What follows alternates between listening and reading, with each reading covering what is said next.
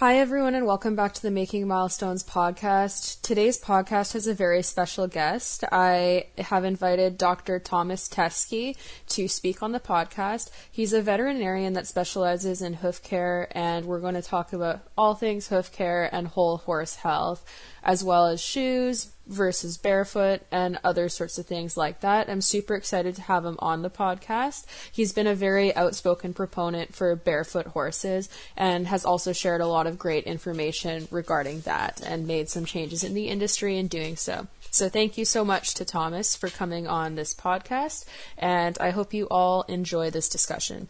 I am Dr. Teskey, Tomas Teskey. I wow, it's been uh, 28 years since I graduated from Colorado State University and I practiced in Arizona in a clinical equine environment for the first 10 years. And then after that, I headed back to my family ranch and roots in central Arizona and started keeping horses instead of cows. That was, my family has always kept more cows and had cow calf operation, but I started keeping herds of horses where I really started to be able to, it felt like I had a living laboratory at that point where I could really watch some things and, uh, that's when I really started to feel into the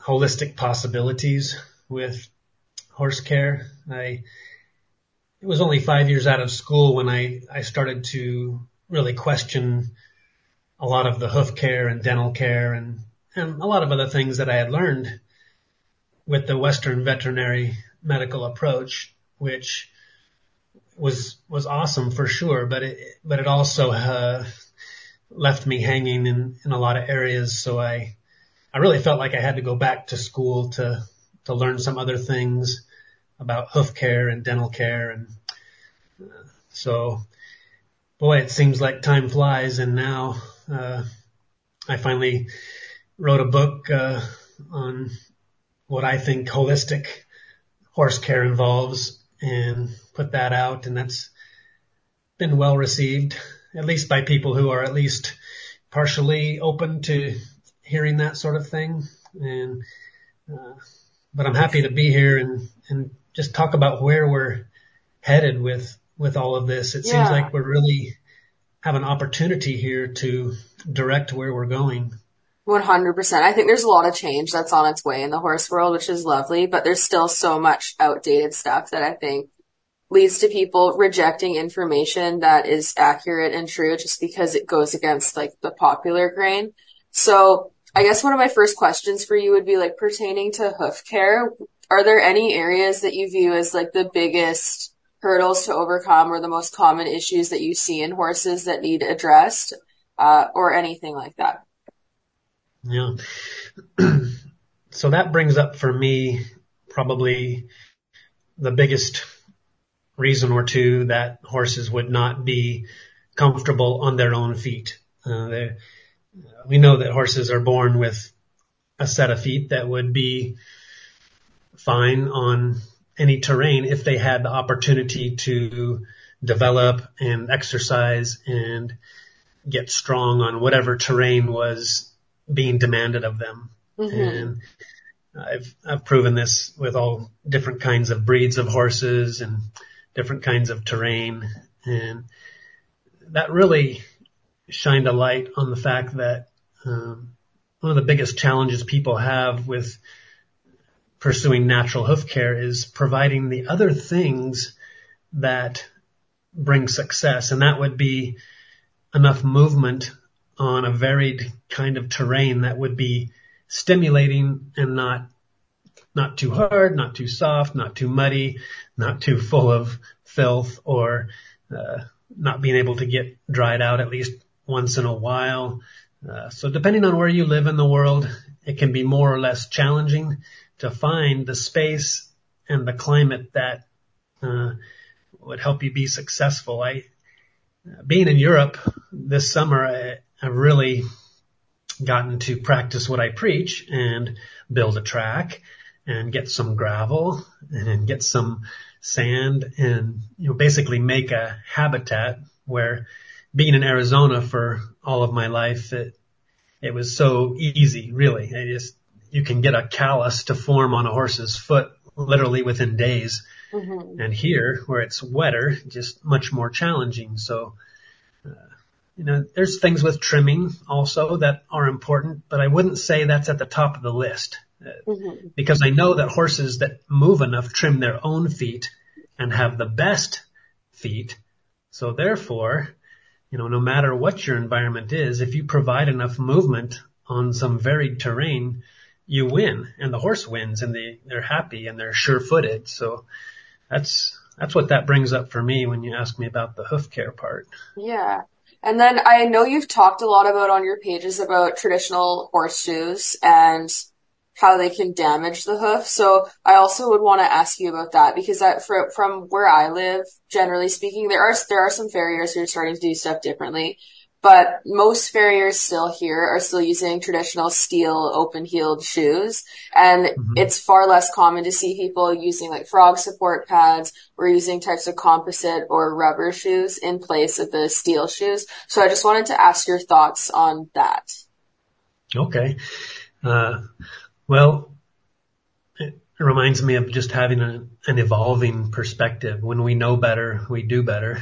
And so what I've learned and what I've, what I've been able to focus on these years is how to be successful without using steel as a material next to a horse's body, in their foot or in their mouth or, or whatever. It's, it's, it's become abundantly clear to me that steel is an absolutely inappropriate material to put on a horse's foot because it antagonizes the normal uh, form and function of that foundation of the horse. Now, you have to remember that many horses coming out of shoes probably, if you look in their eyes and look at their expressions, sometimes they're like, what the heck?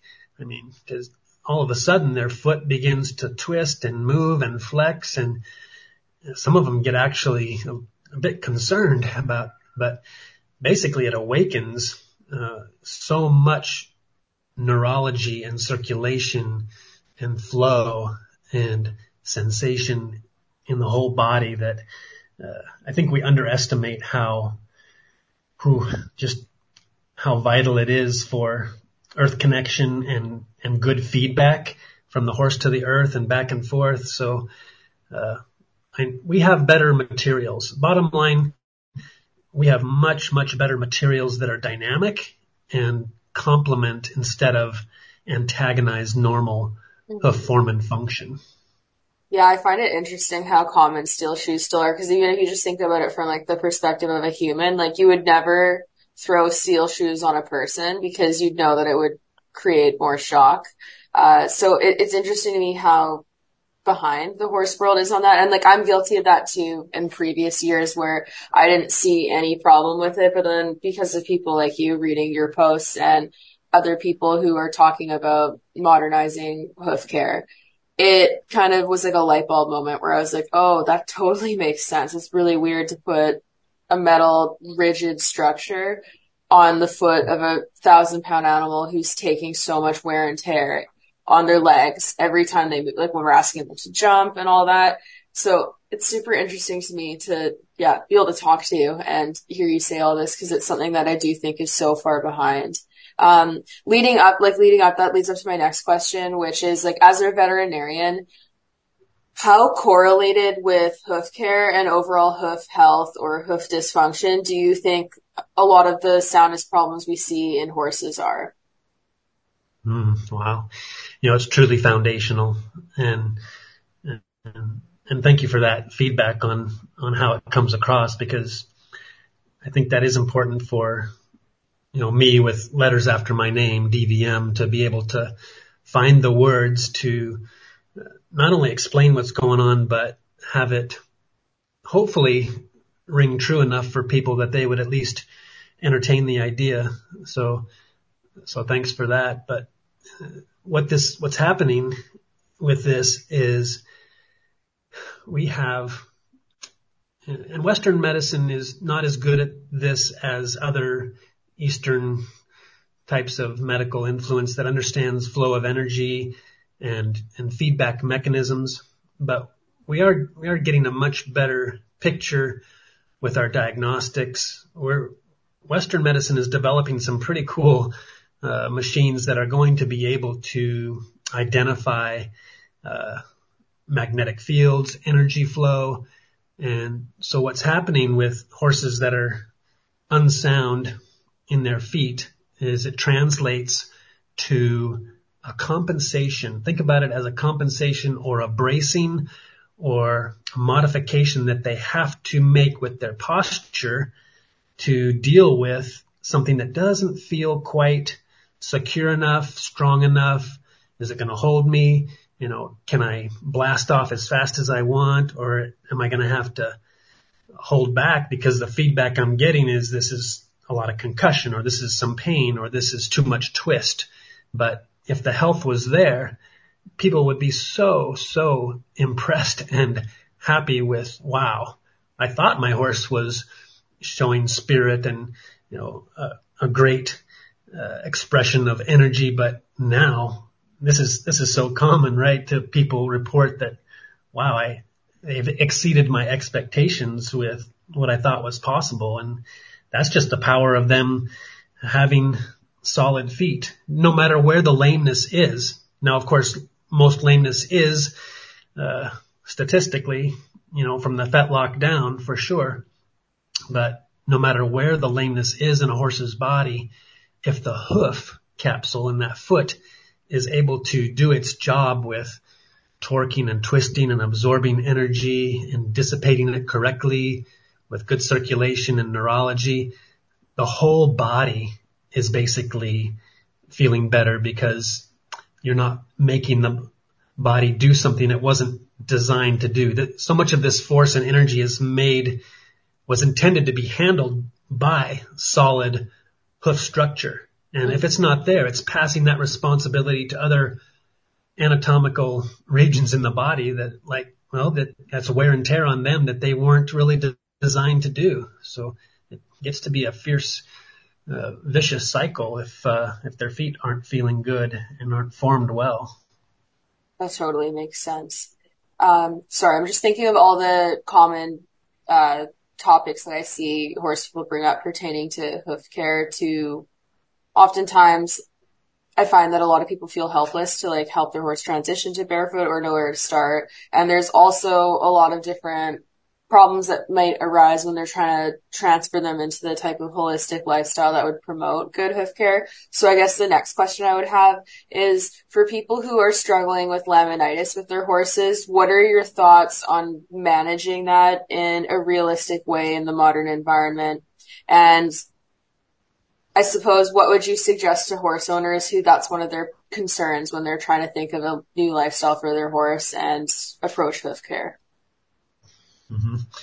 So specifically for laminitis, which is, you know, uh, often been the just such a challenging problem depending on where you live in the world with either a wet environment and or so many calories growing from the ground and the trees and everything. It's, uh, to me, it's not so much all the calories. It's the fact that the animals are not utilizing those calories like they used to do because if we, one thing we can realize pretty straightforwardly is the horses are no longer our transportation. Uh, they're not plowing the fields. They're not taking us back and forth to town. And, and this was every day. You know, this was, they were our vehicles. And so now we still want horses around and they're in these similar areas and it's just too much. So, uh, if we sit on the couch and eat potato chips and, you know, candy and,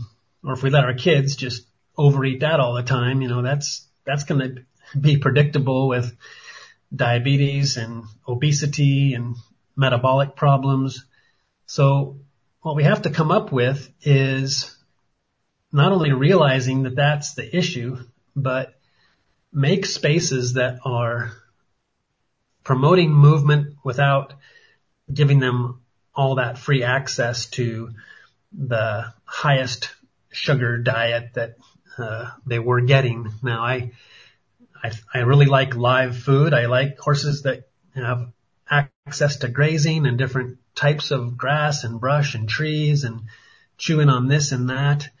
And as long as you keep them moving back and forth from a water source to wherever you put your hay nets or your hay or wherever they go to graze and then back and forth and they have to cross some gravel on the way to and from there, you, you will not end up seeing their feet literally blow off the ends of their legs. It's, to me, it's like watching all of this heat and metabolic craziness in their body literally, uh, blow their hoof capsules right off the ends of their legs. It's like this energy needs to be utilized and we also need to increase the fiber and decrease the sugar that uh, they're having to deal with because they're not being asked to uh, perform and work and plow and and drive and uh, now there are people that do endurance and people that do ride their horses every day and they aren't going to have near the challenge uh, with keeping laminitis at bay or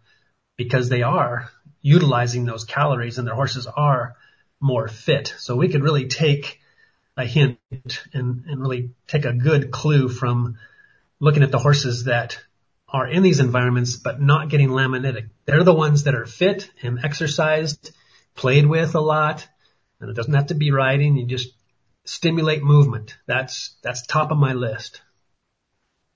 Cool. That's really good to know. Cause yeah, I think that's, that's one of the primary concerns I'd say, at least for people, especially in my area, cause I live in a really wet climate here in the lower mainland of British Columbia. And then also I've heard a lot of people struggle with this in the UK where they have really, really rich grass during the wet season. Um, so that's that's something that I've heard a lot from people who are wanting to or like as as a kind of an excuse almost for not providing horses with adequate turnout. I've heard that brought up a lot. So it's really interesting to hear your perspective on it because the movement is so important and then we have unfortunately a lot of people who keep their horses stabled or in really small paddocks and then don't necessarily go about transitioning them to summer pasture very well if the horse is like existing in a little paddock throughout the wet season and then they just chuck them out on grass throughout the spring and summer and then that can be used as an excuse to not provide the space the next time around. So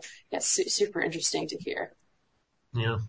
We could all get a PhD in nutrition and still be learning something all the time. It's, it's a, it's a fascinating subject and learning yeah. about how to how to improve our soils, how to improve the diversity of the grasses that are more healthy out there. Because keep in mind, a lot of these original places are meant for production of milk or meat or uh, producing a an animal product, and we just want to maintain our horses. We don't want to sell them by the kilo, you know. Like there's still some places in the world that do, but we're we're not interested in doing that. We want to maintain them for long lifespan. So let's let's look at what we can do to help our environment uh, yeah. be con- conducive to that.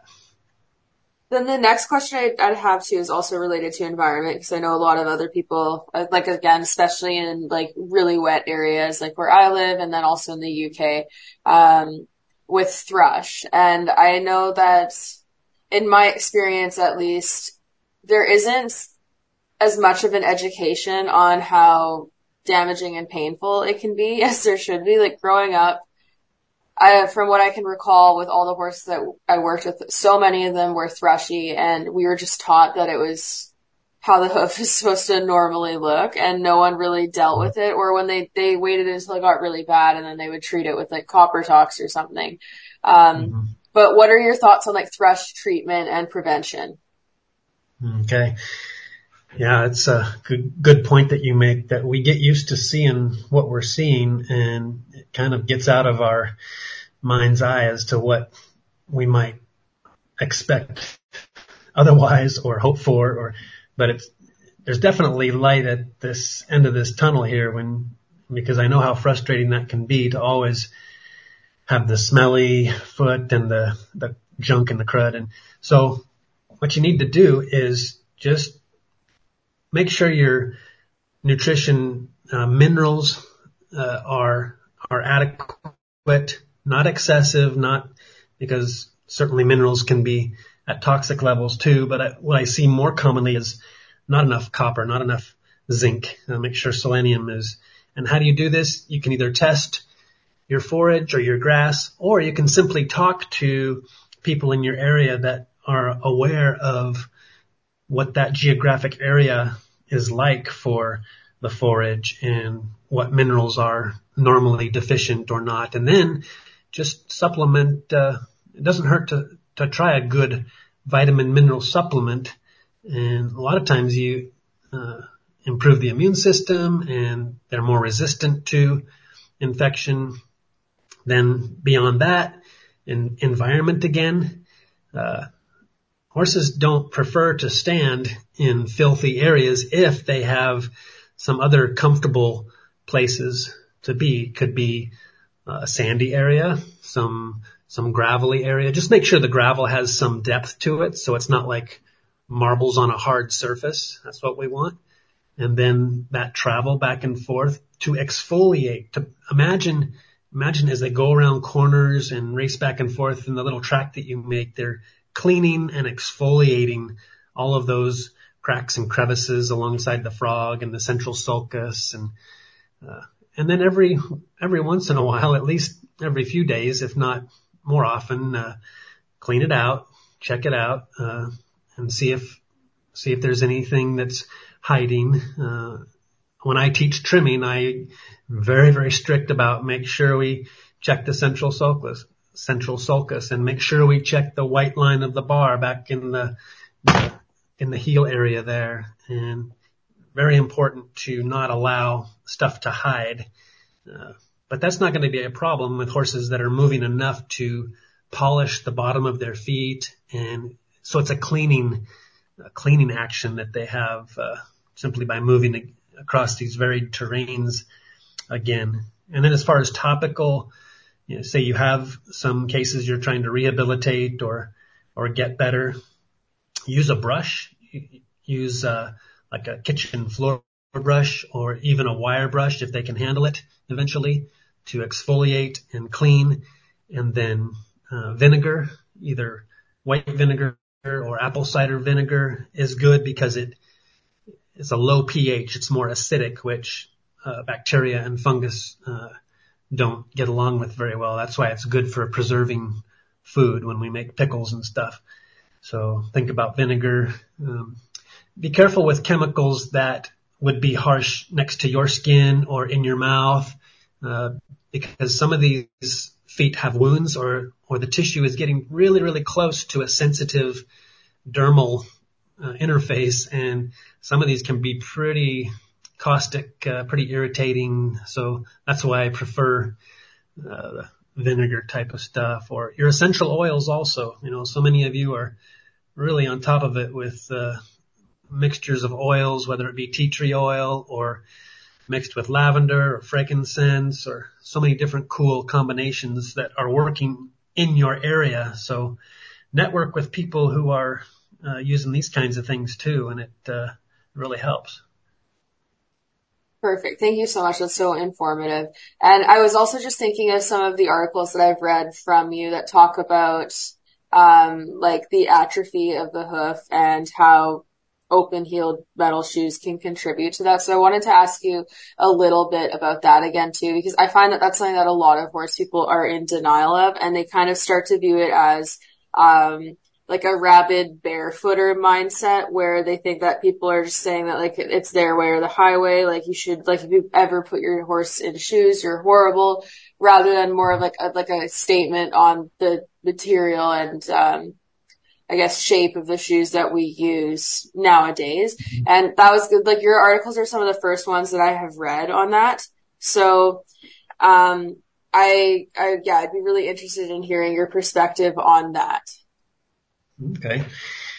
So for the most part, our domestic horses are toe strong and heel weak, which means that given their level of movement and quality of movement, not just that shuffling along like, oh, I'm bored in my environment. Oh, another day. I'm going to go get a drink. I'm going to eat my hay or I'm going to wait for dinner to come. There's so many things that are get boring. And so standing around when, when horses are not moving, standing around, they're shifting weight towards their toes. That ends up that kind of stimulation, even though it's kind of retarded stimulation, it, it makes for stronger toes and weaker heels. The way you build heels is with twist and torque and acceleration and movement and stop and go and turn and just that animated spirited movement that we love watching in horses. That's what builds heels. So I try to get people excited about the possibility because we know that this can turn around. We, we just have so many case studies where we actually measure the size of the hoof, the width of the frog, the length of the frog, and we watch it just change over time and, and develop density and develop some just resilience, some some good bounce. Like we, I teach people how to feel between the heel bulbs, that tissue, what we call the digital cushion, and how that responds to pressure. And when we first take shoes off, I say, okay, you know, you watch this. And, and by the way, I, I don't start with people unless they want to give me four months. They have to agree to give me four months, um, rain or shine, uh, to help them out and do as good a job as they can to do what I am, uh, what I'm saying, what I'm recommending, because within three to four months, I can grow out, grow out a new heel that's stronger. That's, that's growing because of the stimulation, because of using the boots and pads or the disinfection, you know, getting the thrush out of there, getting, getting a stronger heel. So to me, that is such a, such a critical thing to get not only the realization that the horses are heel weak, but we can actually measure it. So you, you talk about eye training for people, whether you, you can show them videos of horses that are moving a certain way or reacting a certain way. And even with you and behavior, it, it's so, so apparent sometimes how much horses are able to handle. And then there's just like one more thing and then just like have this big overwhelming reaction. You think, oh, what's wrong? It's like, well, it's just one more thing that just, it hurts and it's just, it's too much. So uh, this is where people really get, can get excited about moving up a level in animation performance. I show them how to measure and watch this change in form that happens in the back of that horse's feet, you know, the increasing size of the frog and the density. And we follow that with pictures. I, I they gotta, they gotta send me pictures. I say, Hey, it's time for pictures. Don't forget. And I, I have just laptops full of these case studies and these pictures showing these uh, transformations, which just, it's really, it really keeps me going because I, uh, rehabilitation can often get depressing, but then I remember, well, you just, it's going to get better. You just, just watch. Uh, and if they, do what I say, uh, they're very happy. That's so good to know. Um, and then kind of to piggyback off of that question, I would say, do you have like preferred like brands of hoof boots or types of shoes that like if people are going to shoe or if their horse needs a little bit more protection during the hoof rehab journey that you would recommend or uh, even just like stylistically if you don't have like specific brands like what type of um, mm-hmm. boot or shoe you'd like yeah.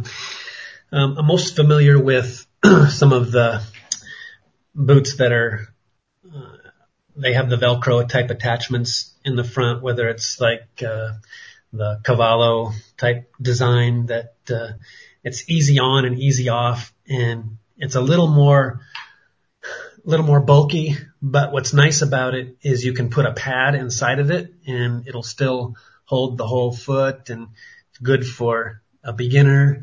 And so many times these horses feet are going to change shape and even change size.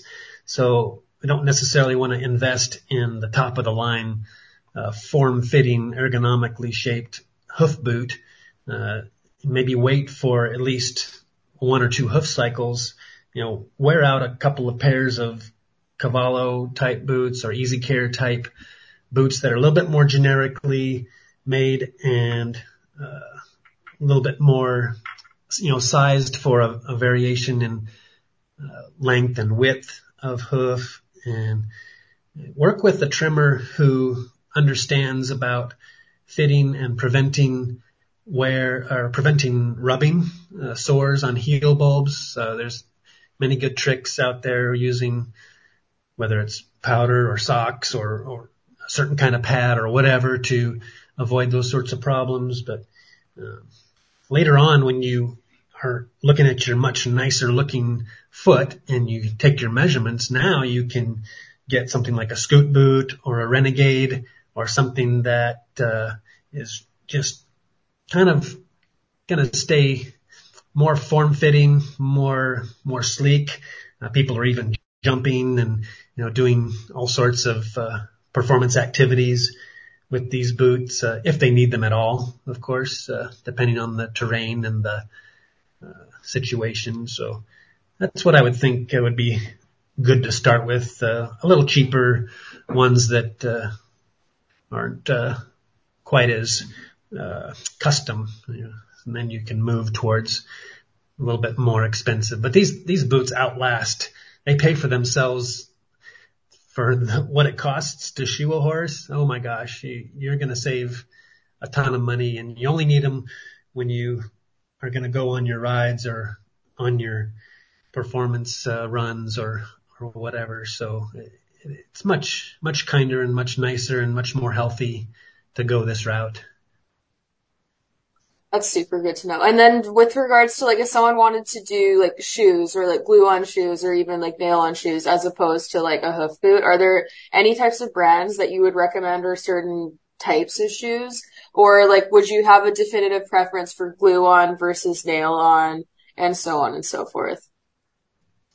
Yeah, so in Arizona, I I've only needed to use a glue on type of uh, shoe uh, a few times simply because of low humidity, very dry. I can, I can get a hoof to get more solid and more calloused very quickly. Now, being in Europe or visiting these other places in the, like your part of the world or Georgia or Southeast Australia, places that are just so wet and it, things are really not drying out. I, I can see where a glue on would be the way to go, which is what I would prefer because I don't want to drive nails into the hoof wall. That causes damage and allows bugs to invade, etc. So uh, I would definitely be going with glue on, and they that technology is pretty impressive. They these stay on, and they're not coming off until you know a month or six weeks later or whatever that uh, you have to tear them off with the nippers, and of course you're going to have to deal with some amount of smell and whatnot that can hide underneath these shoes sometimes. Some of them have a little bit of an open spot on the bottom that allows a little bit of air to circulate. Uh,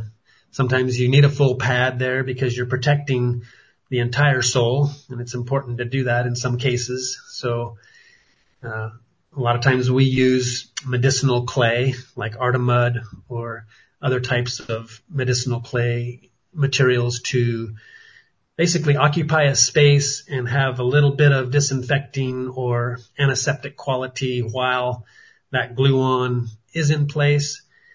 But I would definitely say that my target is eventually to not have to use these. Uh, I would I would much rather use this as a way to get out of the rut, out of the hole that this horse is in rehabilitation wise. And if we're doing things correctly with diet and terrain, etc., the same things I keep talking about, then we're not going to have to use the glue-ons. Uh, maybe endurance, uh, things like that. Some people that just don't like messing with boots, you know, I, I can kind of relate to that. They can kind of be a pain in the butt sometimes, but they are the best option, even better than glue-ons because you can, you can check the whole foot. You can check everything. Nothing can hide from you and you can take them on and off, uh, day to night to day to night. And So it's much more versatile to have uh, a nice boot pad combination.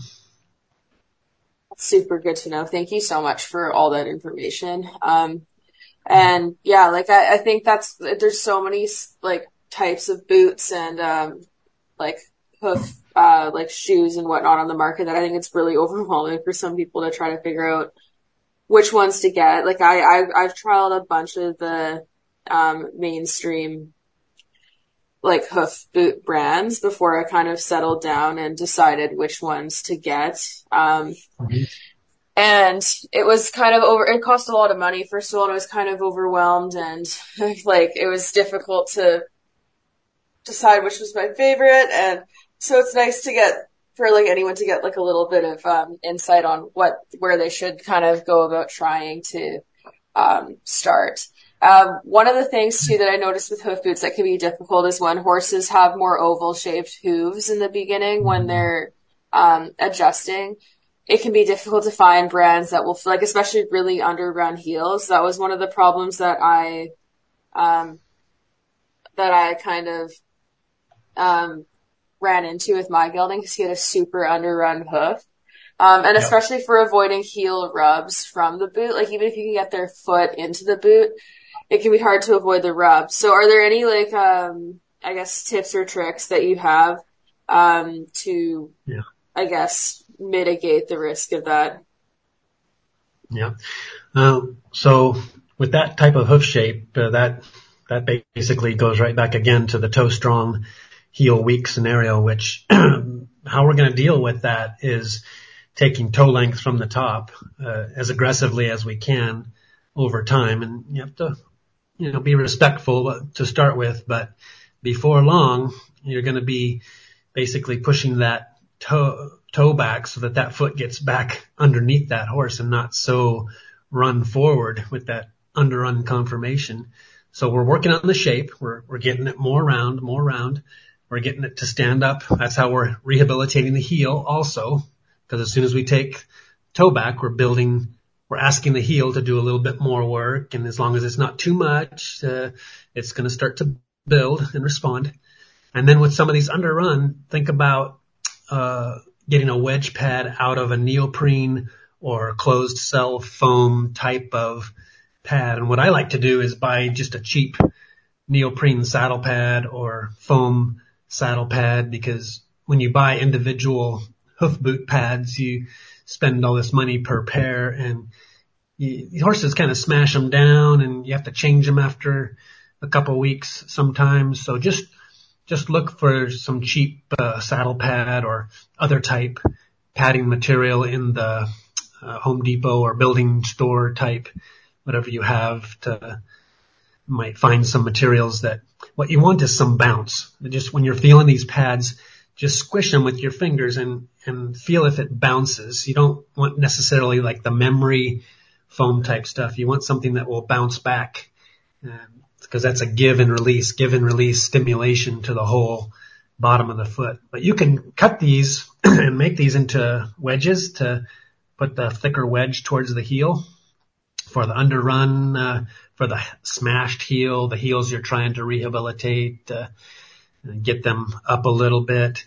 And it's dynamic. That's the beauty of it. You're not using, you know, a three degree, uh, plastic pad with a KB aluminum, uh, egg bar shoe that's not dynamic. It's too rigid. It's not allowing the torque and the flex. Uh, that's the beauty of just using these bouncing dynamic materials that so you can use that wedge back there and then use medicated hoof powder in your boots, like a gold bond or like a, a good baby powder, uh, talcum type powder because uh, it'll absorb some moisture and it'll prevent uh, sores a lot of times from developing on heel bulbs.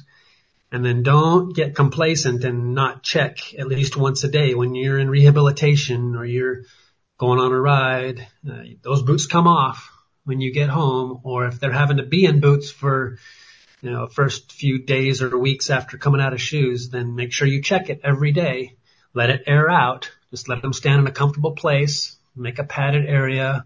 They can stand and you know, get the things to dry out, um, brush everything off, clean, disinfect if you need to, reapply your hoof powder after things are dry, use a sock if you have to. There's, there's so many good ideas on so many of these websites now. Uh, I could talk to you for days and days about all these things, but that's a, that's a couple things that come to mind on that. That's so good to hear. Like, yeah, you've given so much amazing advice. I think that's really great. Um, do you have any um, parting words or anything that you'd like to kind of leave with the podcast before we finish up? Because we're nearing the 45 minute mark now. Um, so is there anything wow. that you think is important to like leave with people or that you'd like to kind of, I guess, pass on to listeners to help them with like their hoof care journey and just any type mm-hmm. of holistic horse care? Wow. That's a, that's the best question ever. I, I would like people to know that I care about their process. I want to support them in their process. This is important stuff. This, this is beyond just what we're doing with improving horse welfare, horse care, uh, a holistic mindset. But with what you're doing and what your clients are trying to learn and trying to do better by receiving this education, being open to this type of education and set of ideas, this is just pure gold to me. This is really, this really lights a, a fire in me to keep going and, and stay in touch with people who really want to pursue this uh, because we really are coming up against, uh, maybe not against, we're coming into, imagine, you know, a waveform that's going to be amplified and, and we want to, we want to ride this wave. We don't, we don't want to get crashed by it and, and pushed down into the surf. We want to, we want to ride this wave that's coming to improve welfare, improve horse care and lead by example.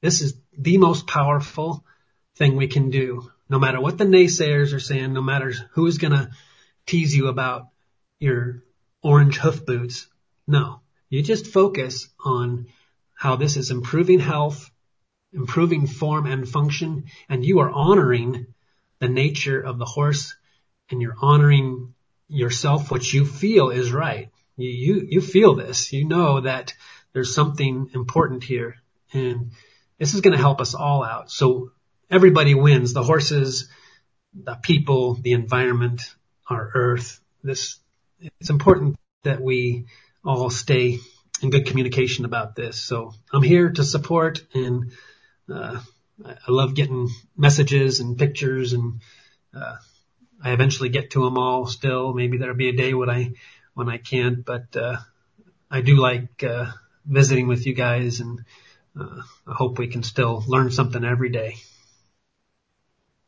Thank you so much. And then do you have any pages that you like people can follow you on um, that you'd like to share? And then also the name of the book that you wrote or anything like that that you'd like to leave in case people want to look up more of your work? Oh yeah, thank you. Uh, so last name is spelled uh, T as in Tom, E S K E Y, Teskey. and you can find my website uh, Insight to Equus, E Q U U S equus.com. And that's, uh, where the book is that I wrote. It's, uh, 260 some pages, full color. I've got spiral and hardbound. Uh, I'll ship it anywhere in the world to you. It's self-published. Uh, it's, it's kind of my life's work. Uh, I put the best of the best stuff in there for you to look at and digest and some funny stuff, some stories, some technical stuff, some statistics, you know, all kinds of stuff for whatever you might be interested in. And on Facebook, uh, Tomas Teskey Veterinary Insights. You can find my page where I uh, post little videos or little things, uh, which I hope to do more of. And uh, so that's the main website and Facebook page. And uh, get a copy of the book if you resonate with some of this stuff that I'm saying because we just basically touching the tip of the proverbial iceberg here. Uh, it's, uh, it's worth checking out. So thank you. Yeah, thank you so much. That's great. That's so much amazing information. I'm sure a lot of people will be interested in checking out your book and then also some of the other stuff that you post on Facebook because there's a lot of great information um, that I've seen on your Facebook pages too that has really resonated with me. Um, so yeah, I really appreciate you coming on the podcast and being so willing to share your expertise. Um, I think it'll be really great for people to see a different perspective because there's so few people in the horse industry that are going about things the way that you are. Um, so it's always a privilege to be able to hear from people such as yourself. Oh, thanks a lot, Shelby. It was a privilege to be here and I, I hope other veterinary medical professionals can find their voice with all of this as well. Yeah, I hope so too. And I think change is coming just slowly, but hopefully it'll start speeding up as time goes on.